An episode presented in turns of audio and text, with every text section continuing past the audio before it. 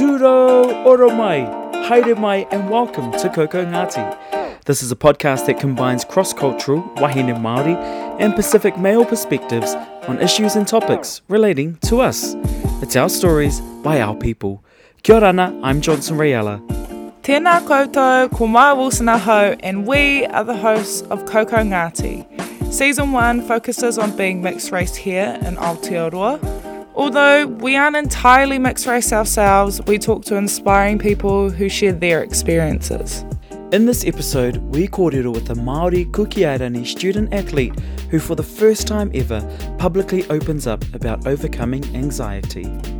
Like I've never spoken about my anxiety openly, Mm. and I don't know if Thank you that's for like a, I don't know if that's like a stigma or like within Pacific Island and Maori communities alone, but I feel like some people will just perceive us as being such strong, like um, happy people, which we are, but I think that perception gets lost in translation far too far too often. That people, if we post something on on Instagram about our mental health issues, some people probably think it's like clout chasing or something. So No, I've- they do. Yeah, They do. literally. And so I've never I've never opened up about it, and this is probably the best place to actually speak about it because I'm not writing in a caption box or whatever. I definitely think being Pacific Islander, being Cook Island, being Maori, I think it needs to be spoken about, and there's probably a few more initiatives that we can do with the platforms that we have to make a bit of a difference in some shape um, or way. Yeah. Tiana Metuarau talks to us about what it was like at the age of 15 playing semi professional netball while having to balance high school. She also talks about her passion of bringing Te Ao Māori into her netball environments. Tiana also opens up about body image issues and why she uses her platform to highlight the beauty of her Māori and Pasifika whakapapa. Ko Tiana me Tsorau tōku ingoa, he ri tēnei no Ngāti Porou ngai tahu me ngā Kuki Airani. Um, so I'm Tiana, I'm 19 and I'm Cook Island Māori. I'm from the islands of Aitutaki, Mauke and Rarotonga. And on my Māori side, I'm from Whangara, which is up in Gizzy, and um, Ngai Tahu, which is down in the South Island. Tell us a little bit about your family. What's your family makeup? So I've got two older brothers, um, Tōkana and Tānara, and my mum's name's Waimarama. She was a netballer and a coach. Uh, Dad's name's George. He was a rugby uh, rugby player and rugby coach. Um, Dad's Cook Island and Tahitian, and Mum is Maori and English. And yeah, we're all my brothers and I. We're four years apart. So T- Tānara's twenty three, and then Tōkana's twenty seven. I had to do the math. Cool. Um, yeah, I was born in England as well, so that kind of makes things a little bit more interesting in terms of what I'm passionate about now. So yeah, Talking about growing up in England, I think that's so fascinating. How did you find being this multicultural Polynesian pepe growing up in the UK? yeah, it was. Um, I spent I spent about three years there. So, and I did lots and lots of travel. So. Mum was obviously coaching, and Dad was coaching the American women's rugby team over in the States. So it was real, it was just, it was interesting. So um, mum and dad lined their schedules up so that whenever mum was out of the country, dad would pick us up. So there were times where mum would need to fly out somewhere, so she'd take us to the airport in Heathrow, and then dad would be flying in from the States, and then he'd pick us up and then take Yeah. us home. And then whenever um, dad needed to fly somewhere else, vice versa. So that was kind of just how it was. And I mean, you know, we went on holidays in Norway, went ice fishing in the lakes. Um, I touched the border of Russia. I rolled into Russia when I was in Norway. Um, and yeah, so I spent quite a bit of time over um, in the States going back and forth. Um, and then as we were coming back to New Zealand, I went back to Raro for a little bit. Spent, uh, I think, maybe like a month or two just there, and then permanently um, came back here. Yeah. Damn. Been around the world and then some. At three. Yeah. Three. We've been in Russia. which, which, so you, you hold three residencies? Technically, you could represent three different countries. Yeah. Yeah. Yeah. So, Oh, we might talk about that a little bit later. yeah. um, just looking at your, um, you know, just your family dynamics, and you know, you're like mum coached a little bit of netball, and she played at um, played a bit a of little. netball. Um, but actually, she is probably one of the country's, um, you know, iconic netballers. So I've thought about this question a little bit because sometimes I'm like, hmm, I wonder if growing up or even today, has there been cases where people are like, she's only there because of her mum? Um, but how is it like being her daughter? Oh, Does it come with pressure? I not really. Like it's pretty chilled, to be honest. And I think from the outside, I think a lot of people perceive mum as like this scary person, but she's really chilled. Mum eyes knows. She's just she wants the best for her players. Um, but in terms of being her daughter, I definitely say when I was five, like I really enjoyed her being so famous.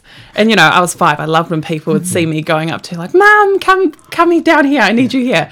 Like, um, that was fun. And then I think when it was in um, primary school, and we had our netball prize giving, and then this girl was like, "Uh, "You pro- literally said you definitely only got those because of your mum," and I always remember that. But I mean, I brush it off, um, and still to this day, after four seasons in ANZ, I still get the same comments. But um, mum's definitely taught me to be far more resilient than that, and just I don't really look into it that much. Um, but over the last couple of years, I've definitely grown a lot in terms of having my own voice.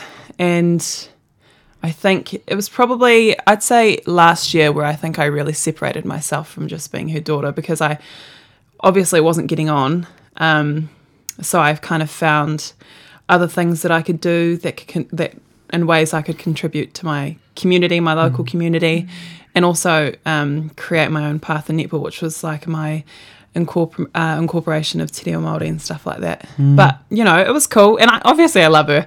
Um, but we're really close, and I think she just always reminds me of, um, you know, she's not out there playing, and she kind of. I remember she said she wanted to stop coaching the Ferns because I started. I think I got put in the development squad when I was fifteen. Yeah, I So, yeah, and so she and I think she was on. She may actually. I think she just finished the year before, um, and she just said, "I just want to be uh, cautious and just make sure that I'm not that I'm not in this space when you're here." Just kind of, you know, that bias kind of mm. point of view. Mm. So, we, and I think she knew that.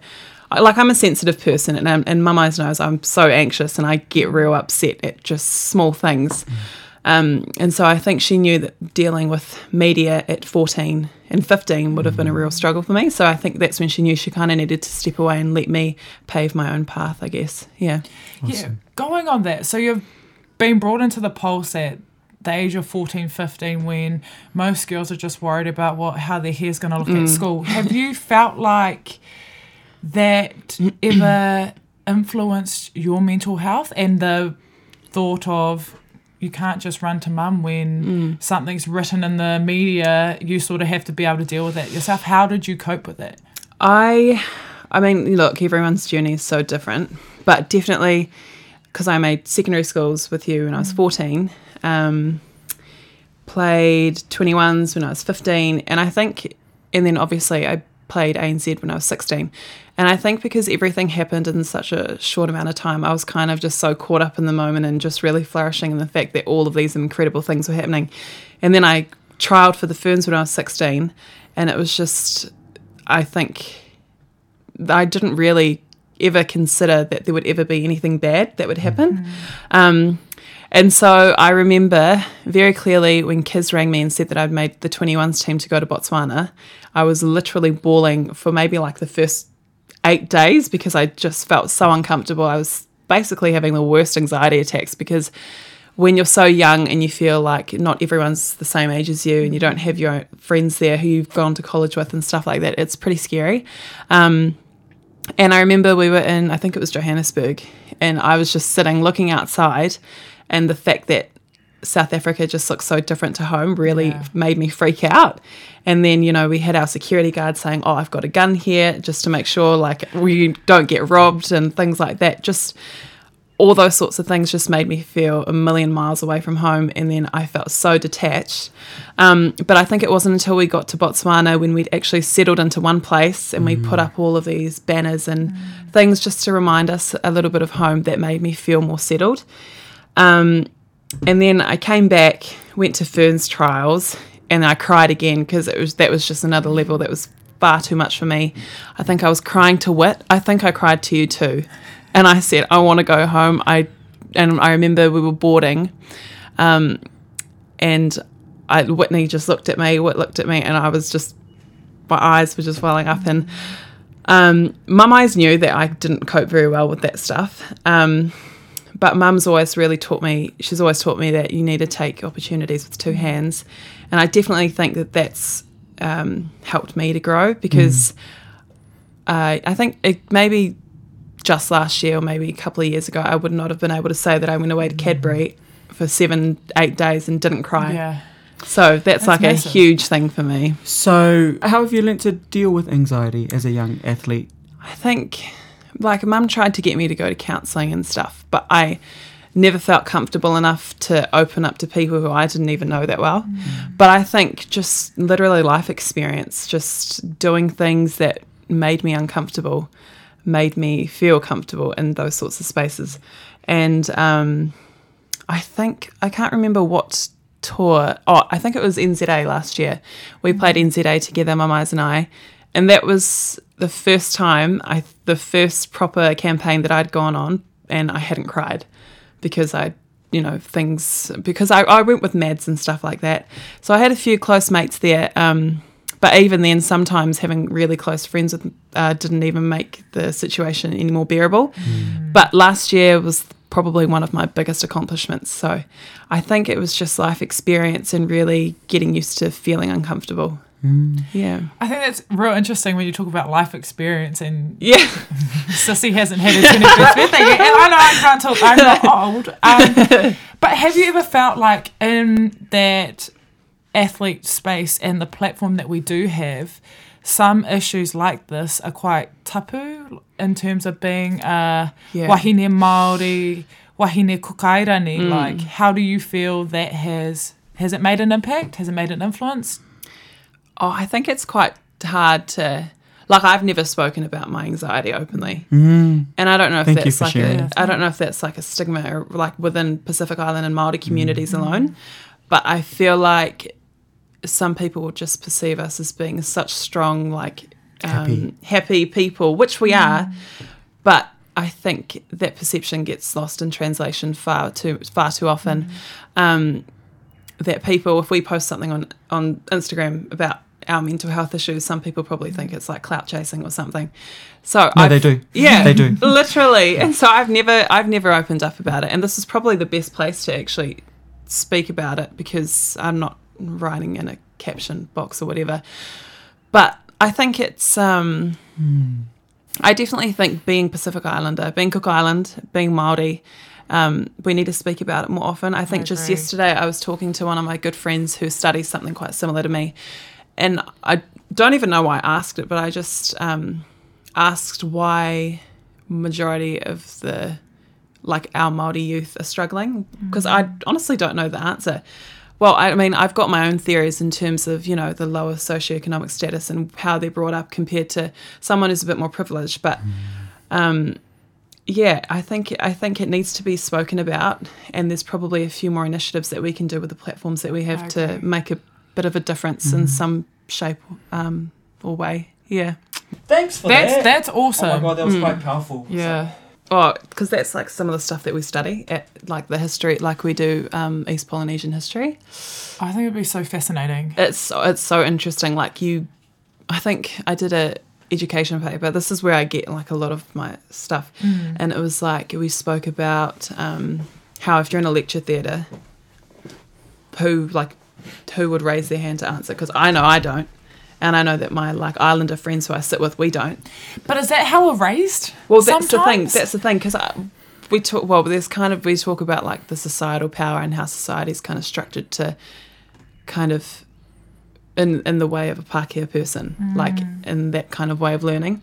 And I know that I don't like when she, uh, my lecturer said that because I've never answered anything in a lecture, um, and even in a tutorial with six people, I still wouldn't because I think it's going to be wrong. So it's interesting. Um, just moving on, let's take a look at uh, career. Obviously, you you're quite well known for for being a netballer, but um, we've talked about this often that we find it hard to answer this simple question. When somebody asks you, "What do you do?" What do you say?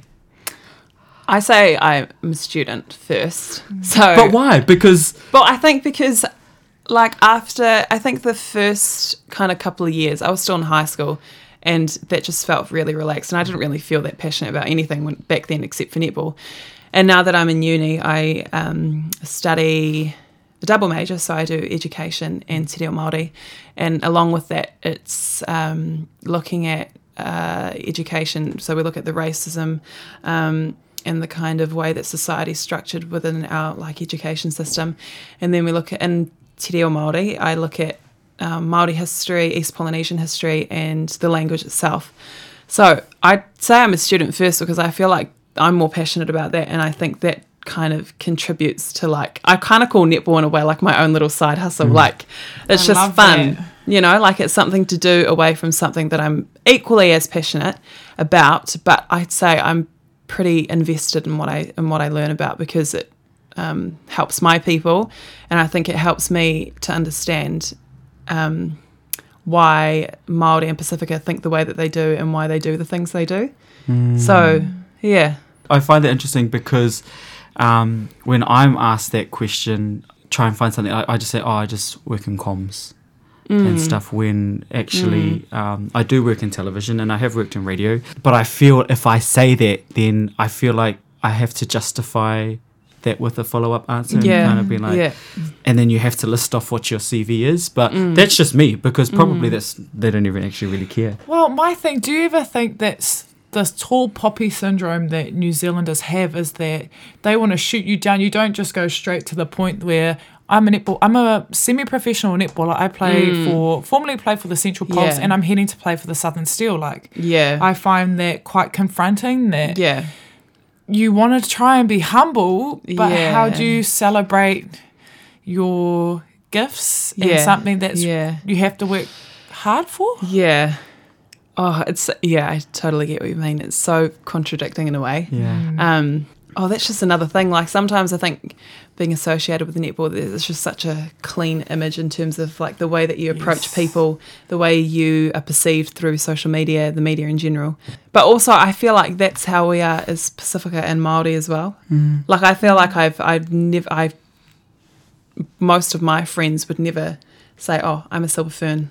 And I mm. study. Like it's Yeah. just you wouldn't say that. No, it's like I'm an athlete. Yeah. And then what do they say? Oh, what what sport do you play? I'm like, oh, netball. And then, Yeah. oh, who do you play for? And Yeah. I find that I'm always stuck in this situation that I'll downplay Yeah.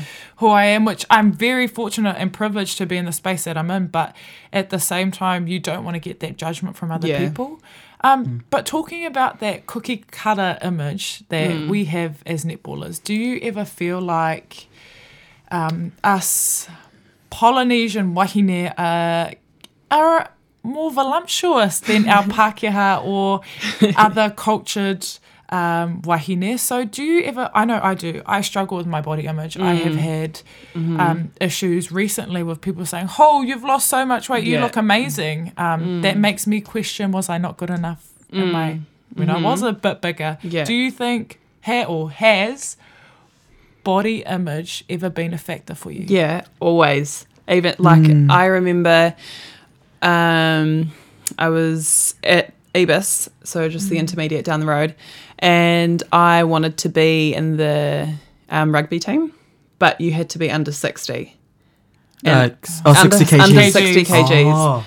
And I don't remember the last time. Well, I was literally, I never told anyone Feel this, but I was 11 and I was 82 kilos. And so I went along and That they. was me when I was eight. no, for real. but you know, it's like eh, how uh, Pacific Islanders are supposed to feel good about themselves when the- th- that's the restriction. And there was myself and um, one of my other friends, and we couldn't play until someone who was relatively similar in size came on on the other team. Mm-hmm. Mm-hmm. But like, I just remember I was always bigger than the guys, and I think like I've got big hands. I had big hands, big feet Still got big still hands. got them mm-hmm. and i was just a big person but i feel like that really added like a masculine energy to me. And so because of that I, I just hung out with guys because it made me feel normal because they were all relatively in the same boat as me and sort of similar in size. I mean, I was probably taller than half of them as well.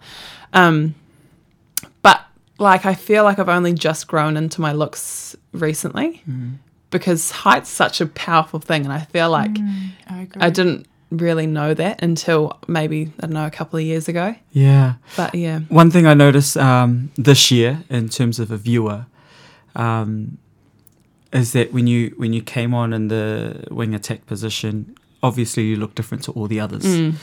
Um, but the advantage that you have is the vision, the flair, Mm. um, is pretty wicked to watch. But do you think that's your advantage uh, coming on in that position? Because obviously, I mean, if we're going to address the elephant in the room, obviously you- you're not the same size as all the other Mm. um, wing attacks, but of, you bring something different Yeah. to to a match, and that can quite often turn a, turn a match around.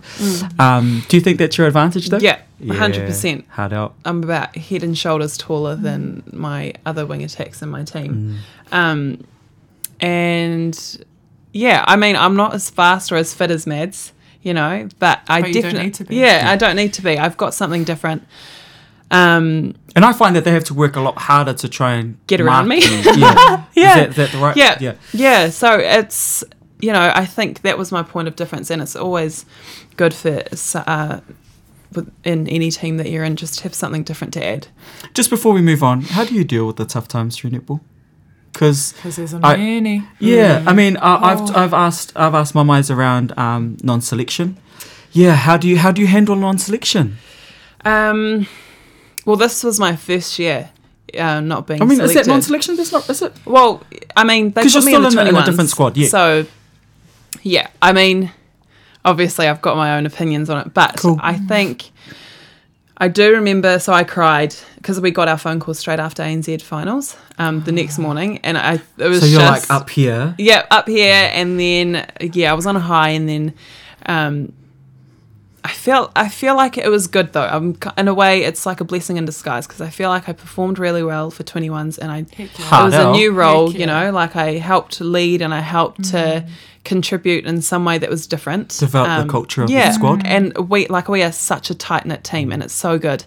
Um, but I not to say that I was too comfortable, but I feel like like I didn't even play that often last year, and I still got into NZA. So I I feel like after about a week of crying because I was really hurt, um, like I kind of put all the pieces together. And I mean, last season was a big learning as well because I'd never been benched before, so I was on the bench for majority of the year. Um, and this year, so, same similar thing, but I mean, I was actually getting consistent court time.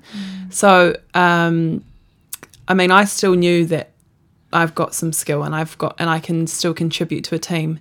Um, so I didn't get too down about it. I think you know I was obviously quite annoyed, Yeah. but as anyone would. But I think it was a good thing because I feel like last season I felt like I didn't really have a lot of passion anymore. Um, and you know, dramatic. I was bloody eighteen. Like, come on, get a grip. But yeah, I think the fact that I was so annoyed and hurt showed that I still cared. So that was kind of a, a win for me. But I think you know mm. everyone goes through it, and like I've just been so fortunate that I, everything happened in the space of about three years that I got all these opportunities. And I mean, they put a 15 year old in the development squad. Mm. Like, that was unexpected. But um, yeah, times changed. Like, a mm. new coach, they said that they wanted something different. And maybe that just wasn't, I just wasn't that at the time. So I've gone away and like, I feel like I've improved my performance and I'm working hard now. Um, but yeah, in a way, I feel like maybe I got too comfortable just being put in because I was kind of on the outside tier of the Fern squad.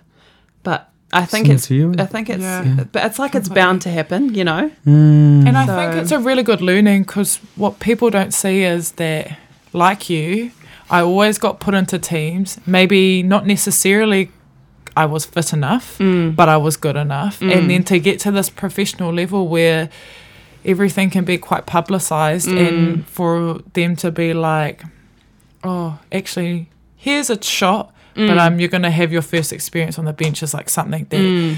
you you get quite you're not used to, right? Yeah. So how do you feel now? I've seen there's been a massive shift from Tiana Metuarau the high school girl to now Tiana Metuarau, the young, beautiful wahine.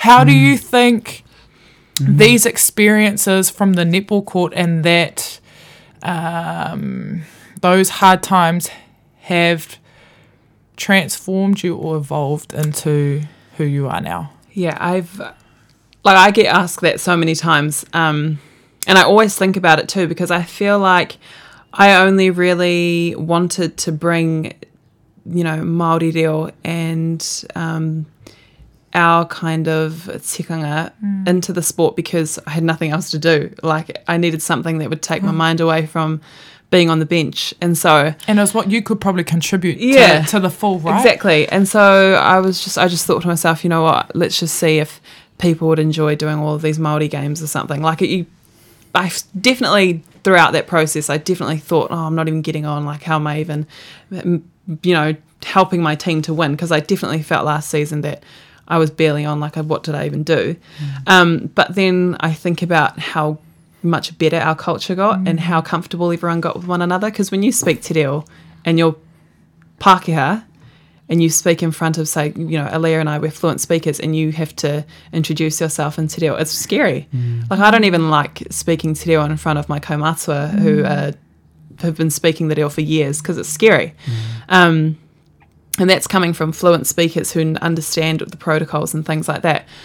And so, yeah, I definitely feel like that's contributed to my confidence because now that I know where I what my point of difference is, regardless if it's on court or off court, I know that I can help people into come into Te Ao mm. Māori mm. comfortably without feeling And that's empowering. Yeah, it is, and I not every one of our twenty ones girls can introduce themselves in te. Wow. and they all have it. They all know their pepeha.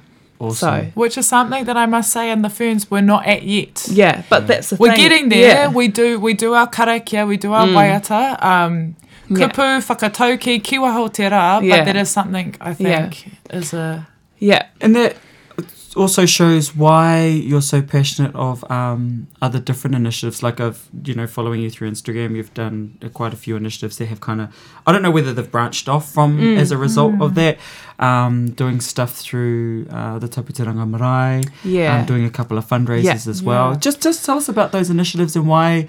Why you're so passionate about it and, and how it all came about? Is it just something you were just like, oh, I just I, f- I feel like this sounds so cheesy, but I never so whangara where I'm from. I never really felt connected there because I always all my Cook Island cousins live in Wellington, so I was always hanging out with them, and my nana always came over from the islands uh, for Christmas and New Year, so I was always with them. And whenever we went back to Gisborne, I felt like all my other cousins who regularly went there were kind of closer. closer Yeah. and I always felt really excluded in a way.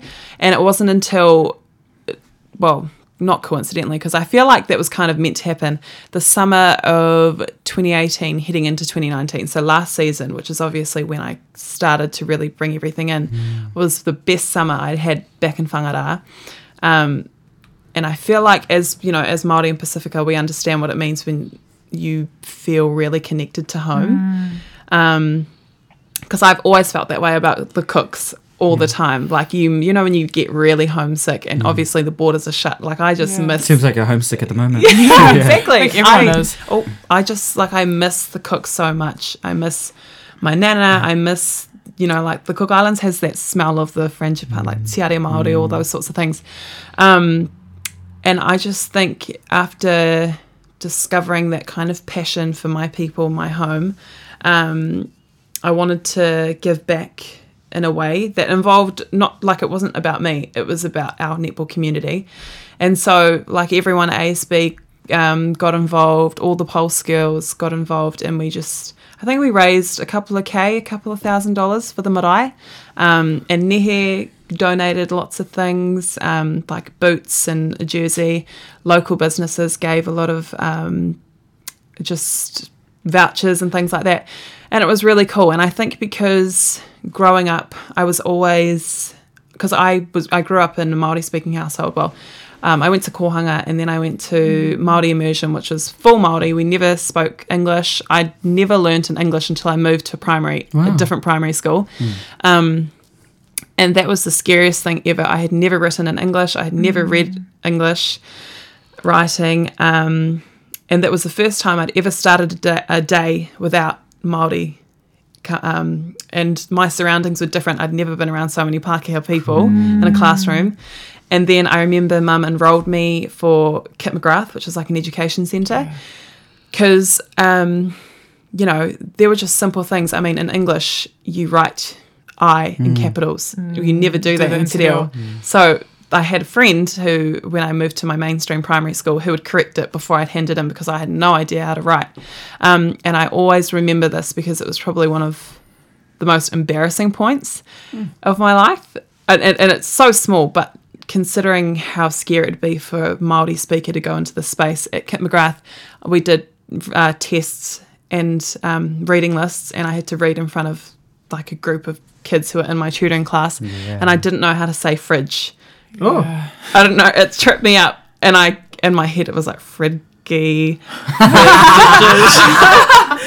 and I had, like I never ever seen it. And because whenever I came home from Kohanga, Mum would Sounds like always keep, Mum would always keep my reo going, and because I was always all my um, caretakers at um, Kohanga obviously were all Maori, so that was a defining point in my life. And so when I was at um, Newtown School, which was where I was at for Māori immersion, which was basically kura. That's where I met um, the daughter of who lived in Tapu Te Ranga Marae, and we always went there for Noho Marae. So, yeah, that was quite close to home, and we learnt a lot about it. Um, and it's quite famous because it's not your traditional marae; No, it's like it a ten-story.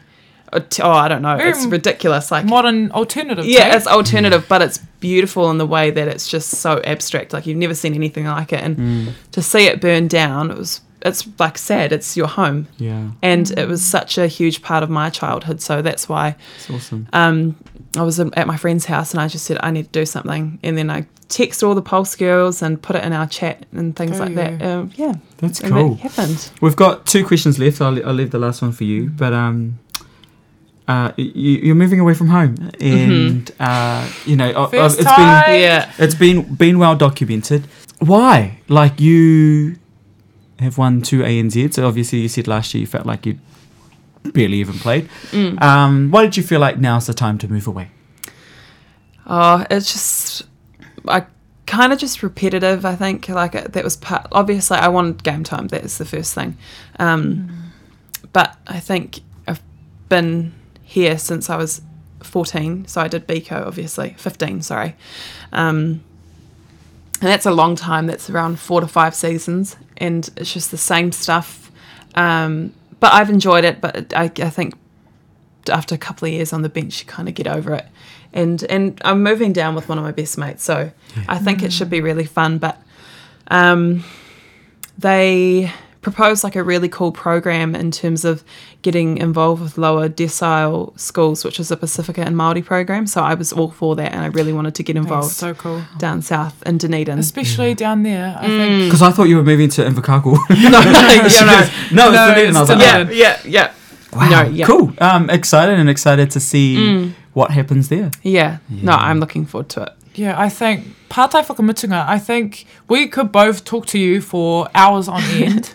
um, so thank you for taking your time to come kōrero with us. So lastly, out of all your mahi you've done, how do you hope you will inspire others, in particular our Māori and um, Pasifika rangatahi? I just want them to be really proud in their identity, really. I think I remember um, in high school, this girl, this is, um, like I said, I've always grown up around my Cook Island side. And she said to me, because I think we were going to this poly poly club meeting and I was talking to them like how come we don't do Cook Island dancing here? And she was just said to me like you're you really bleed your Cook Island your Cook Island side don't you? And I was just I think she I don't know if she was trying to insult me but I always remember it because I could just hear the kind of like the intent behind it. And I think um since then I, I in a way I think it kind of I almost tried to downplay it a little bit after that. And so I think it's you you know you grow into it, and like you you know we've spoken about body image issues, um, um, the stigma around mental health, and I think that's kind of like it's it's a lot, and it and it's really not irritating, but I say it's just something that needs to be spoken about. But it's just, um, I think the fact that it's so heavily associated with Pacifica and um, Maori youth in particular, it's quite sad. So I just hope that most um, Maori and Pacifica, who I suppose are in a more privileged position, are able to kind of find themselves in a way that they can give back to those who aren't. And I mean, the position that we're in. I think I always um, talk to one of my friends about it.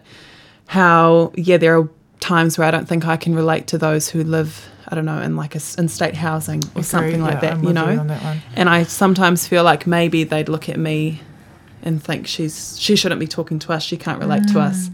But I've definitely got um, family and friends who have been in similar positions. So I think it's important that we, like I said earlier, to really get involved with the community.